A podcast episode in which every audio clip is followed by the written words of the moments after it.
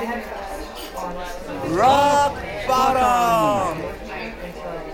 ックボトムチャンネルチャーリーです。タイトルコールはこの方々になります。サーベルタイガーの柴山武則とアッシェイカーの石原慎一郎。今日はまたまたプラグインのお話です。なんですが新しくプラグインをポチったとかね新しいセッティングがどうだよとかそういう話でもないです。今日は以前にもお話ししました UAD スパークユニバーサルオーディオのサブスクプランですね。プラグインのサブスクです。これのお話になります。UAD スパークっていうのはどういうものなのかと。いうところをね軽くおさらいしておくとですね今までユニバーサルオーディオのプラグイン UAD プラグインというものを使う場合は DSP チップを搭載した専用のオーディオインターフェースが必要だったと。これはユニバーサルオーディオから出てるアポロシリーズっていうオーディオインターフェースになりますけどもこれがないと UAD プラグインを使うことができなかった。なぜなら UAD プラグインはこの DSP チップでしか動かないからというところだったんですよ。それに対して新しく始まったこのサブスクサービス UAD スパークはですね AAC それから VST3 で、えー、各プラグインが発表されたでこれらは、えー、通常のプラグインと同じようにパソコンの CPU で動きます。なので専用の DSP チップを搭載したオーディオインターフェースがなくても使えると。さらにわりかし高価なあこの UAD プラグイン。これがですねサブスクでパッケージになって使い放題であると。いうのがね売りです。でこの気になるサブスク料金ですけども月間契約の場合は19.99ドル。年間契約にすると149.99ドル。年間契約圧倒的にお得になってます。現段階ではねまだ使用できるプラグインの数が少ないです、えー、っと今あるのは17種類かな。でね以前話した時にこの UAD スパークが出たことによってユニバーサルオーディオはその DSP チップをねもうやめていく方向にあるんじゃないかなっていうお話をちょっとしたんですけど僕ね最近オーディオインターフェースまたユニバーサルオーディオに戻したんですよね。で、えー、以前の使い方でまた録音をしてます。でこの以前の使い方の録音を始めてね気づいたんですけど UAD スパークだけじゃ対応できない。これこれね意外と盲点だったなと思ってしばらく使ってなかったから完全忘れてたんですけどこのユニバーサルオーディオのプラグインにはですね2つの使い方があります。1つは通常のプラグインと同じインサートそのチャンネルのインサートに対して、えー、挿していく。という使い方です。これは Waves とかね他のプラグインもそうなんですけどインサートにしかさせません。インサートに挿して、えー、使っていきます。それに対してユニバーサルオーディオにはもう一つユニゾンっていう挿し方があります。このユニゾンがねいいんですよ。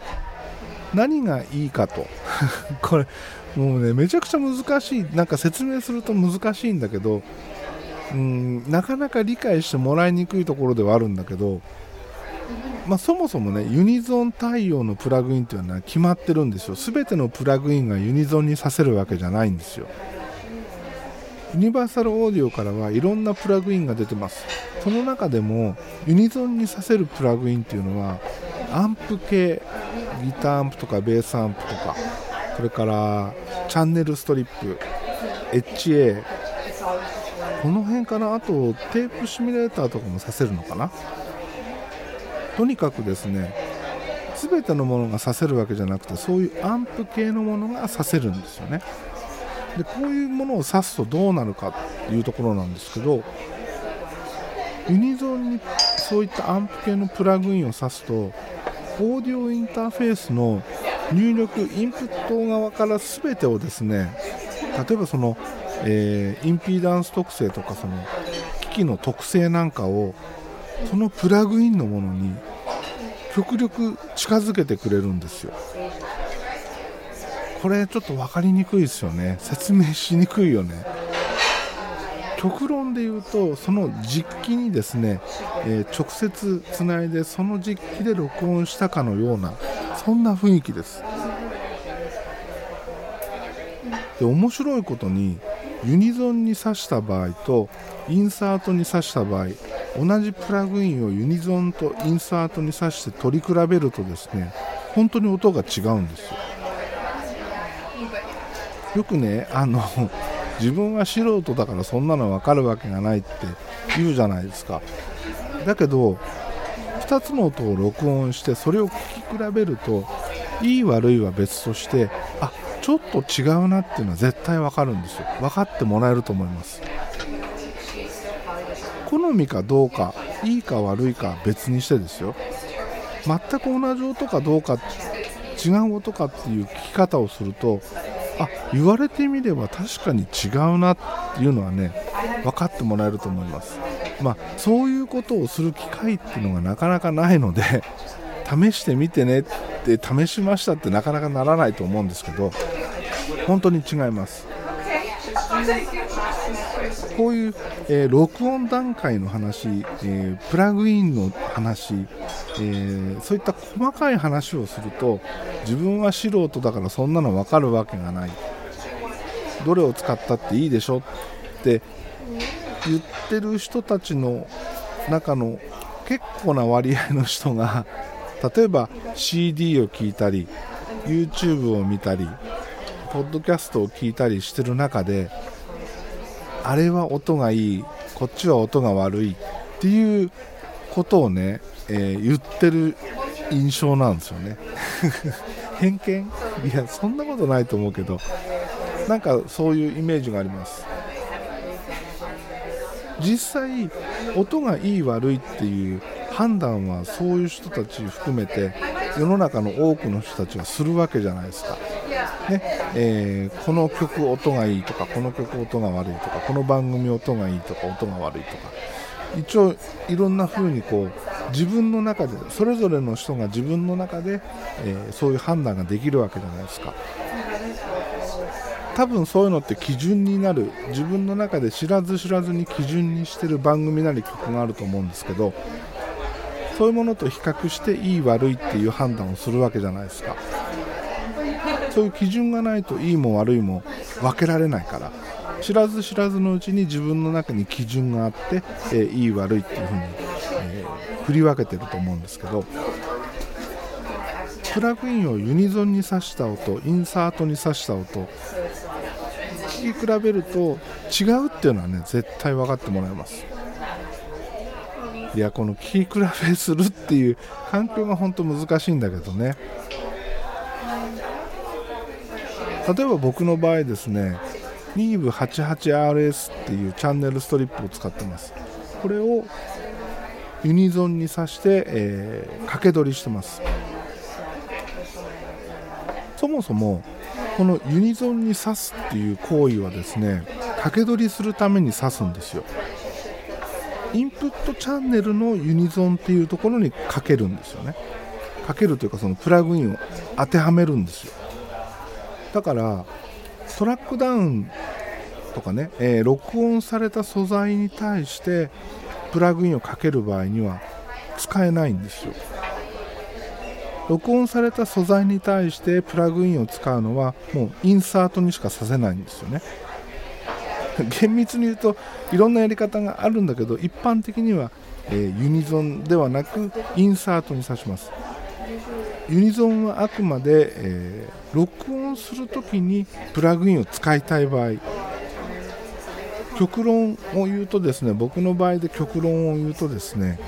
NIV88RS っていうミキシングコンソールチャンネルストリップを通して録音をしたいな。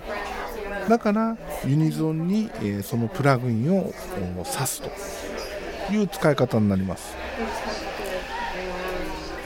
トラックダウンをし始めてはここのパートユニゾンにこのチャンネルストリップを挿しとくべきだったなって思ってもそれはもうできないです。取る段階に挿すしかできないです。もちろんインサートに挿した音を録音することもできます。インサートに挿したプラグインをオフにすると素で録音した音なんですよね。何もプラグインを通ってない音。それに対してユニゾンにプラグインを挿して録音した場合はその音が気に入らないからといって素の状態には戻せないんですよ。何でもかんでもユニゾンにねというアンプ系のプラグインを挿せばいい音になるんでしょ？っていうものではないです。あくまで自分がどんな音が欲しいかそれがある程度見えててそういう風にしたいからそこにそのプラグインを当てはめて録音するという使い方になりますね。一番分かりやすい例で言うと例えばギターアンプね、えー、マーシャルとかフェンダーとかいくつかプラグインが出てます。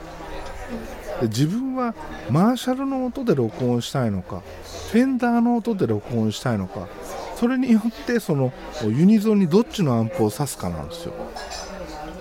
でそれを決められないんであれば素で取って後からインサートにどっちかを挿すと。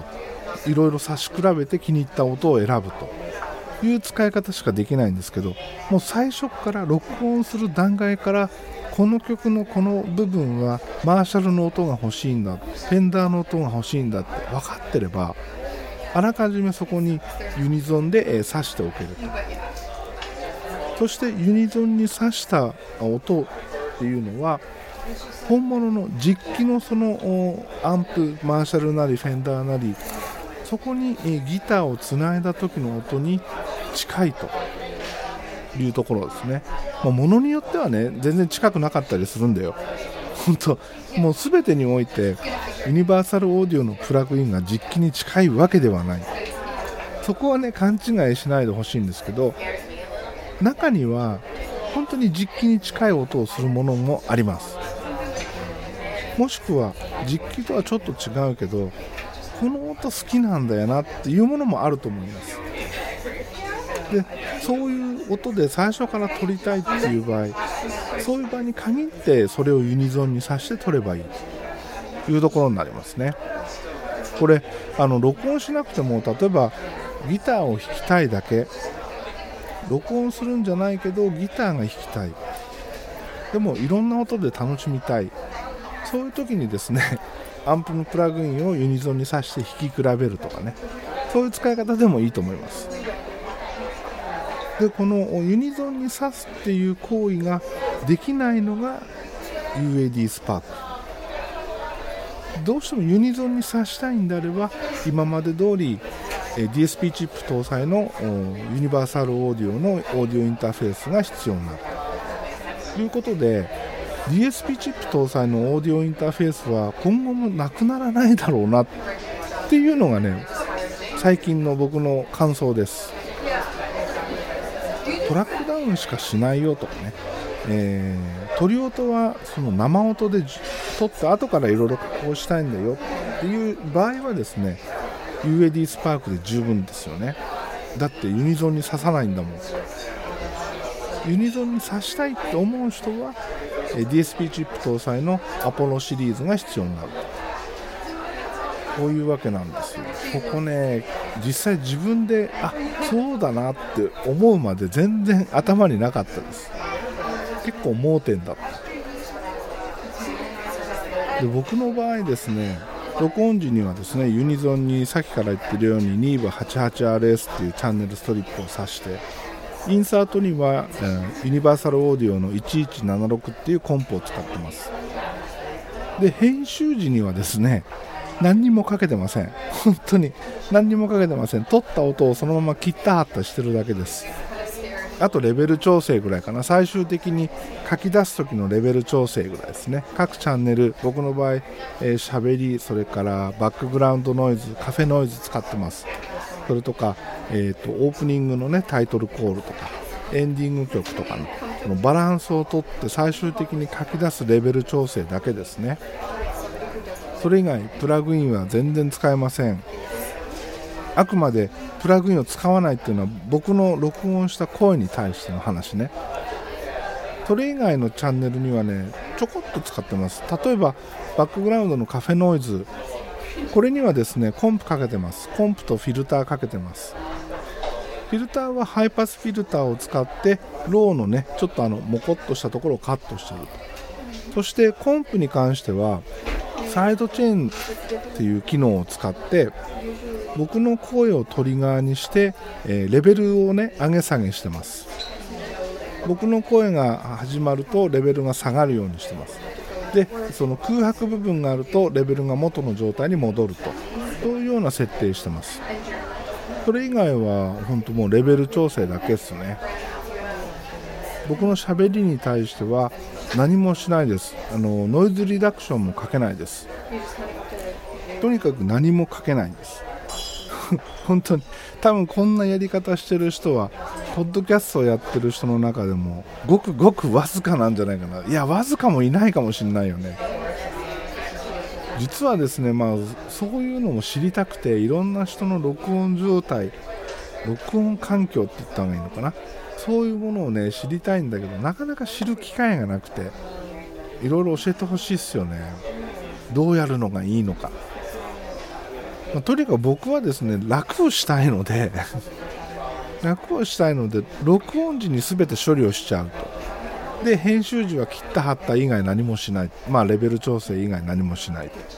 というやり方になってます。まあここまでたどり着くのもねどうだろう。2年3年かかったかな。いやでも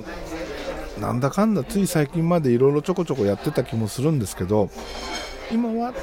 その編集時は何もしないっていうスタイルで落ち着いてます。もしその編集時にいろいろやりたいいろいろなね、えー、風にプラグインをかけたいってなったら UAD スパークめちゃくちゃ有効だと思うんですけどただね現状その数がまだまだ少ないということもあって特にこのポッドキャストもしくは YouTube、えーこういったのトークの録音編集に関してはあまり使いたいものがないかな。で一応あるんですよ使いたいもの。例えばあの API のチャンネルストリップとか EVE の1073プリアンプとか、ね、いろいろ出てるんですけどチューダーの A800 のテープマシンとかね。これうんスチューダーの A800 じゃなくてねアンペックスの ATR とかだったらもう迷わないんだけどな。1073は捨てがたいよね。でも今 88RS で落ち着いてるからあえてねここに行く必要もないしトークだしね。音楽作ってるならもちろんいいんだけどトークだしね。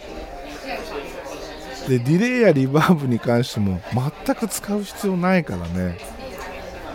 リバーブなんかね、えーレキシコンの224があったりするんですけど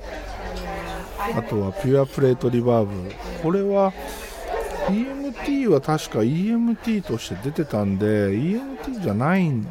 と思うんですけどそれじゃないと思うんですよね。もしそれだったらいやでもそれにしても使い道がないのでうん、レクシコンも224じゃなくてね480だったらいいなと思うんだけど480にしたところで本当使い道がないので。だから今のところねこのスパーク契約しようっていう気は全くないんですけどもしね、えー今後 DTM で遊んでいくよっていうことになれば、まあ、去年のね夏ぐらいはめっちゃ DTM で遊んでたんでこれが去年の夏出てたら多分契約してたんですけど今は全然やってないので全く不要ですね。でもまあ今後ねどういうプラグインがこのスパークで出てくるのかこれはねウォッチし続けたいと思っております。というわけで今日はねちょっとややこしい話になりましたけどもユニバーサルオーディオの UAD プラグイン UAD スパークっていうサービス。これを使うメリットデメリット。デメリットではないよね。メリットと今まで通りのユニバーサルオーディオのオーディオインターフェース DSP チップを搭載のものを使うメリット。これのね違いをちょっと説明したかなっていうところですね。はい。というわけで今日はこの辺で終わります。ではまた次回です。